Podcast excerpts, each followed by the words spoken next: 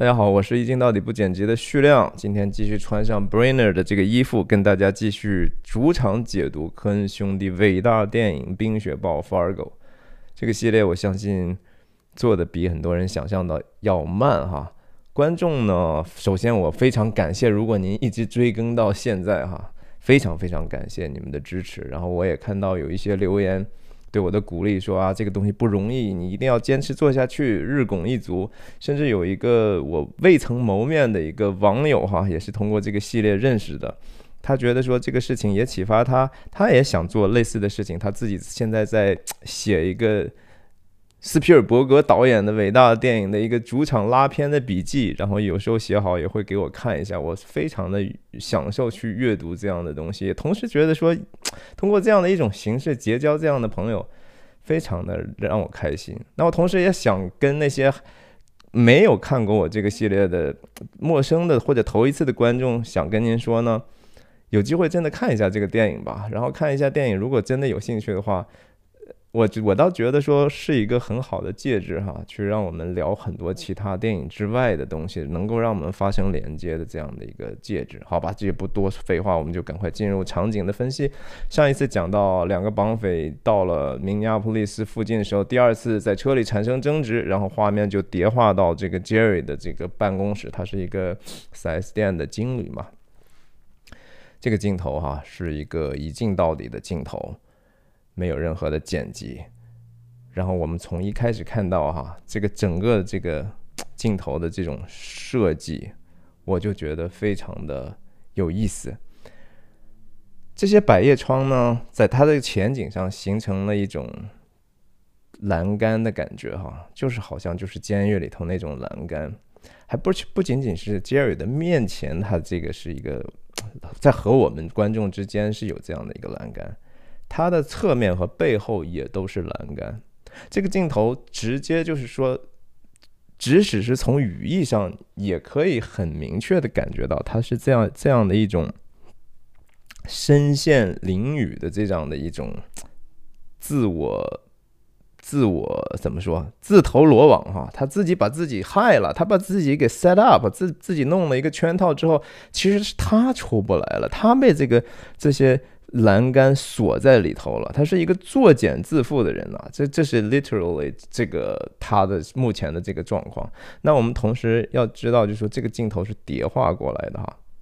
我觉得叠画的时候，我们也能看到，就说绑匪们他们也无法逃脱这样的一个 behind the bars 啊。有一天你可能你是要被这样的自己给搞进去的这样的一个意向。我觉得这个不是偶然的。再一次就是跟大家说，在一个好的电影作品里头，没有什么事情是偶然的哈。机器的运动、细节的摆放、演员的细小的、轻微的表情、肌肉的运动，都是经过仔细的思考之后的一个结果。所以我们欣赏的其实也就是他们为这样的一个事情所付出的努力。然后同时，在他们努力在这些细节所想讲述的这个信息和意义吧。那这个镜头我们看哈，从一开始的时候，这个百叶窗把这个画面基本上分了，我记得数了一下，大概十一到十十一个等分。那镜头是一个推轨的往上走的，我们看到透视是变化的哈。我们离 Jerry 镜镜头离 Jerry 越来越近，我们能看到的细节也越来越多了。这是这是一种就是什么样的？我觉得再一次就是我们继续看啊，最后画面从十一等分变成三等分，然后结束。中国话有一句话叫什么？“天网恢恢，疏而不漏”啊，这个根本就是说和这个其实八竿子打不着，但是放在这儿其实又多么的精确呀，你不觉得吗？你一开始的时候，杰瑞觉得说哇，这个是不是有点点太密了，你出不来哈？但是即使到了最后。这么宽松的时候，你觉得他能出来吗？这个虚化的这个前景，不同样还是一个在他面前一个巨大的一个锁链嘛，是吧？他这是一个自己自己把自己折腾进去了嘛？说白了就是，所以这个 Roger Dickens 的这样的一个和导演他们合作出来的这么简单的一个手法，但是同时它是一个非常非常再贴切不过去去去传递这个故事信息的很微妙的影响观众情绪的这些办法，这是非常非常高级的。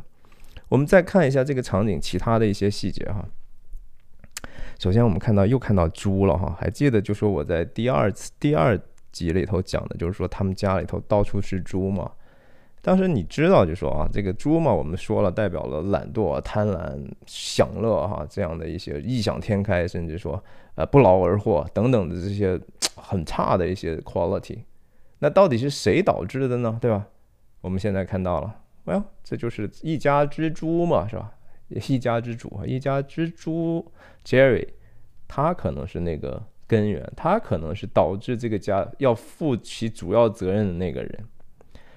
那同时，我们看到其他的各种关于高尔夫的意象哈，两个高尔夫球，这一帮的奖杯哈，肯定都是这各种参与高尔夫球的这种纪念品啊。它的这个靠垫上是各种的奖杯、奖章，这说明什么呢？我们想象一下啊，首先就说这个地方的他办公室，他是一个打工者，这是他老丈人的生意。他并不是那个 owner，他是一个经理的身份，但是他在这个办公室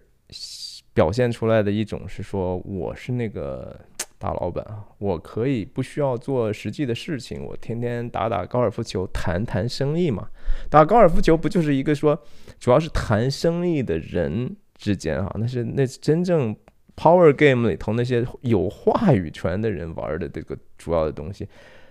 Jerry 是非常非常希望成为那样的一个人的。我们最后接下来之后可能两场戏会看到 Jerry 去他老丈人的办公室，那个差异我们就更能够感觉出来出来，就说他的这个心态和他自己的这个身份的这种落差啊，他是他是有一点点自我欺骗的，你知道吗？所以这个东西不是偶然的。再一次就是说，所有的这些细节。甚至说这两根笔哈，我其实有一次没有讲到，在当时他卖车的这场戏里头，我当时讲的说，Jerry 的目标其实就是要分裂这个夫妻哈，在他前头摆的这两个笔，大家看，两个笔的这个就是一个往你往这边，他往这边的这样的一个意向，所以我觉得也不是偶然的，这个放在这儿，我们再次看到他，他是。始终有这样的一个诡诈的一个特质的。OK，我觉得这样这场戏就是说一镜到底。另外一个好处就是说，让我们看到这个演员的这种精湛的表演和这个剧本的这个每一句话是非常仔细的抠出来的哈，甚至说每一每一个字我都觉得是实际上是有意义的。首先就是说，我们看到说第一句话，real good 啊。很好，之前我们讲过，就说这个 Jerry 在之前有两次用过 real good，其实都是一个 real bad 的一个情况哈。第一次是他从 Fargo 回来，他太太问他 How's Fargo？你在 Fargo 怎么样呢？他觉得 Fargo 是要找人绑架他太太啊。那他说 real good，给他太太说，他说 real good，很不好啊，对吧？你人家你太太问你怎么样？你要绑架他，但是你欺骗他说啊我在那儿挺好。第二次是他这个 Jerry 跟那个 Shep 哈，就是说帮这个帮他去联系这个绑匪的这个人，也是当他问到说我现在想让他们，我现在想不要再找他们继续绑架，让他们撤票吧，是吧？我已经有办法了。那这个 Shep 说我现在找不到他们呀，Jerry 也就不管了，这事儿就说 OK，real good。每一次其实都是非常糟糕的时候，他就会说 real good。而且这场戏的第一句话，他说话的时候接电话是 real good 哈。在我们看看最后结束的时候哈，在挂电话之前，OK OK，real good then。所以以真好开始，以真好结束。我们明明确确的知道这个事情在这场戏之后，他的处境就更不好了哈。可是就是什么是真呢？What's real？What's good? What's real good? 哈，这实际上是我觉得说，真的是每一个人在每一天都要面临的很多的一些细小的选择。到底什么是真的？什么是好的？我们能够不能就是说通过自我欺骗，就是说把一些假的东西让你觉得这是 good，或者把一些 bad 的东西就是这是真的？呃，这个事情挺吊诡的。我我我觉得说从这场戏看，呀，我们再看看一些细节，这个写作哈，就是对方 OK，可能得稍微跟大家交代一下这场戏的讲的是个什么事儿。就是 Jerry 呢，从这个一个叫 GMAC 的地方是发放贷款的一个金融企业或者是银行吧。他骗贷骗了三十二万美金，他用可能八辆车的这样的一个假的这种牌呃发动机牌呃那个序列号哈去贷款了，然后他因为害怕别人去验证这样的一个事情呢，他就是乱写了一些啊，写的故意不清楚嘛，然后就给人家发过去传真。那这个贷款本来就已经已经到位了，也就是说这笔钱他已经拿到了三十二万。但是对方突然后来检查的时候觉得不对，所以说还是想跟他确认一下，说：“哎，你这个你得赶赶快再给我发一下哈，否则的话我这个贷款就要收回来了。”杰瑞就是觉得说，我没想到他这玩意儿我骗过来之后还能，因为这事儿还能重新收回去。在这个对话中，他他曾经说过，就是啊，呃，It's okay, the loans are in place。你那些贷款我都都拿到了啊呀，我已经拿到拿到钱了呀。这事儿不用再找我了吧？你看他这多么天真啊，多么自我欺骗，就说啊，然后对方给了钱，然后只要你拿到就没事儿了吗？对方跟他讲的说，这个 you you are damn hard to get on the phone，你。用 damn 的时候，其实是带着一点点不太客气的一种态度哈。他回的时候，他是 It's pretty darn busy here。这个 darn 和 damn 其实从助语语言的这种助词角度来讲哈，这种修饰角度来讲，其实是有时候是一个意思。但是这个 darn 呢，是叫一个比较比较温和的一种表达这个 damn 的意思啊。这这又是一次，就是说，在这个影片里头的一个小小的一个主题，叫明尼苏达 nice 啊，就是在这个地方的地区的人表现出来一种呃超乎礼貌，但是其实又是一种被动的、很很有侵略性的这样的一种态度。Jerry 就是典型的这样的人，他在嘴上说话是非常非常有有克制的，很少说脏话，从来不说脏话。但是他的内心哈，其实挺脏的，是吧？这就是一，这是一种有意思的东西。那我们后来看到，就说哇，这家伙居然搞了三十二万美金的一个骗贷。首先，这个案子哈是一个生活中真实发生的一个社会新闻。当时科恩兄弟写这个剧本的时候，就是因为他们研究了一下，觉得说哇，这个可以编到我们的故事里头去哈，这是个真事儿改编的，在这个地方。但是同时，我们想象在这个故事里头呢。Jerry 从一开始的时候已经给了绑匪一辆四万块钱的差不多价值的车，然后再加上四万块钱的可能是现金啊，八万，再加上这三十二万，他的这个需要有多大哈？他瞒的家人在搞什么呢？啊，这个这是实在是影片全片也都没有解释，最后这个。看起来他慢慢能够通过拆东墙补西墙，能够多多少少填填平自己的黑窟窿哈，因为最后赎金已经到了一百万了嘛。按道理他也觉得肯定在整个过程中看到他自己需求能被满足的这样的可能性，但是暴力和惨剧也就不停的跟着这个数字的往上翻升而翻升哈。OK，我们看一下他这个。演员哈叫 Macy 吧，Macy 的这个演出哈实在是非常非常的厉害。当年奥斯卡提名他的这个角色是当年的最佳奥斯卡最佳男配角奖哈，但是没有得哈，输给了一个黑人叫小古巴古丁。我一方面觉得说他被提名最佳男配角就够委屈的了哈，我觉得他已经几乎是一个主角的戏份了。另一方面觉得他输的也挺不科学的哈。他这个表演，我认为比那个小古巴古丁的要隽永的多哈。镜头再往上推的时候，大家注意到还有一个变化是说，其实镜头不仅是说往上推，还跟着这个 Jerry 的这个动作呢，左右在在在在 pan 哈。我就觉得说，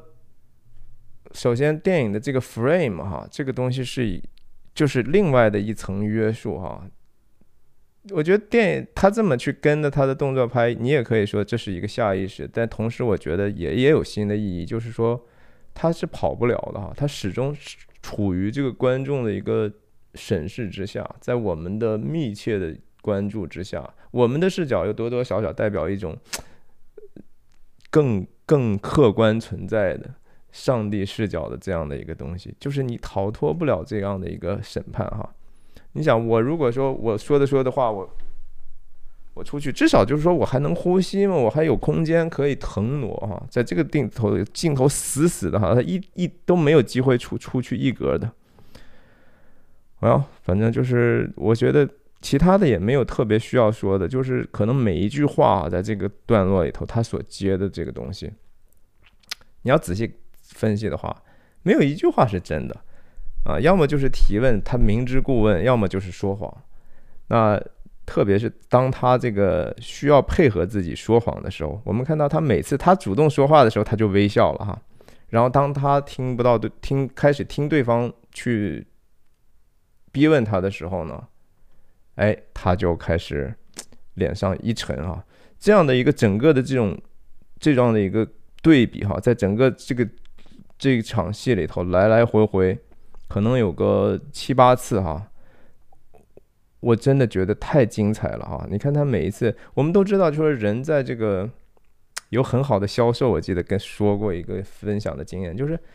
你如果想让电话那边的人感觉到你的这个友善和真诚哈。你真的打电话的时候就要笑啊！你真的是说咧开嘴的去说这句话，对方才有可能感受到你的这个。如果你这边只是想通过语语调的去改变，不行的，因为人的这个肌肉啊、肌群呐，可能都是整体配合的哈。你真没办法，就是说不笑的情况下去去说一个看。让对方看不到你，但是他能感觉到你是你是笑的这种感觉，所以我相信 Jerry 也是一个销售的高手嘛，他深知到这个道理哈。他每次说话的时候，你看看他，